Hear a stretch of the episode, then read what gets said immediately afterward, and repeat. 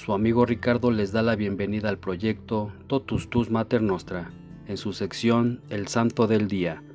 Hoy 26 de enero celebramos a los santos Tito y Timoteo, obispos y discípulos de San Pablo. Memoria de los santos Tito y Timoteo que ayudaron a San Pablo en su ministerio y presidieron las iglesias de Éfeso y de Creta respectivamente. Les fueron dirigidas cartas por su maestro que contienen sabias advertencias para los pastores en vista de la formación de los fieles. Timoteo quiere decir aquel que siente amor o adoración a Dios, es de origen griego. Tito significa aquel que es protegido y honrado, es de origen latino. San Pablo nombró a obispos a Timoteo y Tito, sus discípulos y colaboradores. Los santos Timoteo y Tito vivieron en la órbita del grande apóstol de las gentes y el nuevo calendario los coloca después de la fiesta de la conversión de San Pablo. Timoteo es la imagen del discípulo ejemplar, obediente, discreto, eficaz, valiente.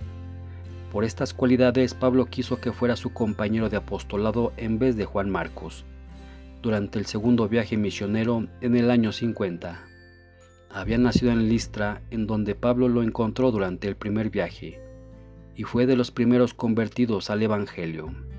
Había sido educado en la religión hebrea por la abuela Loaida y por su madre Eunice. Desde su encuentro con Pablo, siguió su itinerario apostólico. Lo acompaña a Filipos y a Tesalónica. Después los encontramos juntos en Atenas, en Corinto, en Éfeso y finalmente en Roma durante el primer cautiverio de Pablo fue un infatigable viajero enviado por el apóstol de las gentes, y mantuvo los contactos entre Pablo y las jóvenes comunidades cristianas fundadas por él. A menudo le llevaba las cartas y le daba noticias respecto de las mismas comunidades. Entre el año 63 y el 66, cuando recibió la primera carta al que él envió Pablo, Timoteo era el jefe de la iglesia de Éfeso. Desde Roma Pablo le escribió una segunda carta, invitándolo a visitarlo antes del invierno.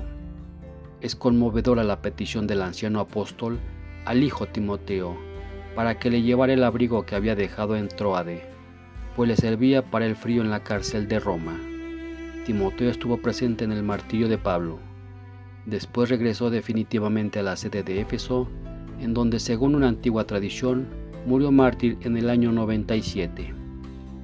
El segundo fiel colaborador de Pablo fue Santito, de origen pagano, convertido y bautizado por el mismo apóstol que le llamaba Hijo mío. Se encuentra en compañía de Pablo en Jerusalén en el año 49.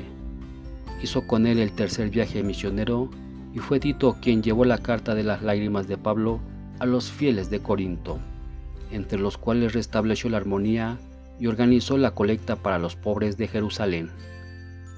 Después del cautiverio de Roma, Pablo, de paso por Creta, dejó ahí a Tito con la misión de organizar la primera comunidad cristiana. Aquí recibió la carta de Pablo. Es un documento muy importante porque nos informa sobre la vida eterna de la iglesia apostólica. Después Tito fue a Roma donde su maestro, que lo mandó probablemente a evangelizar a Dalmacia, en donde todavía hoy está muy difundido su culto. Una antigua tradición históricamente no confirmada dice que Tito murió en Creta de edad muy avanzada. Este día también conmemoramos a San Agustín Erlandson, San Alberico, San Unsurio, San Eistein de Nidaros, Santa Paula, San Teógenes, Beata María de la Dive, Beato Miguel Cosal.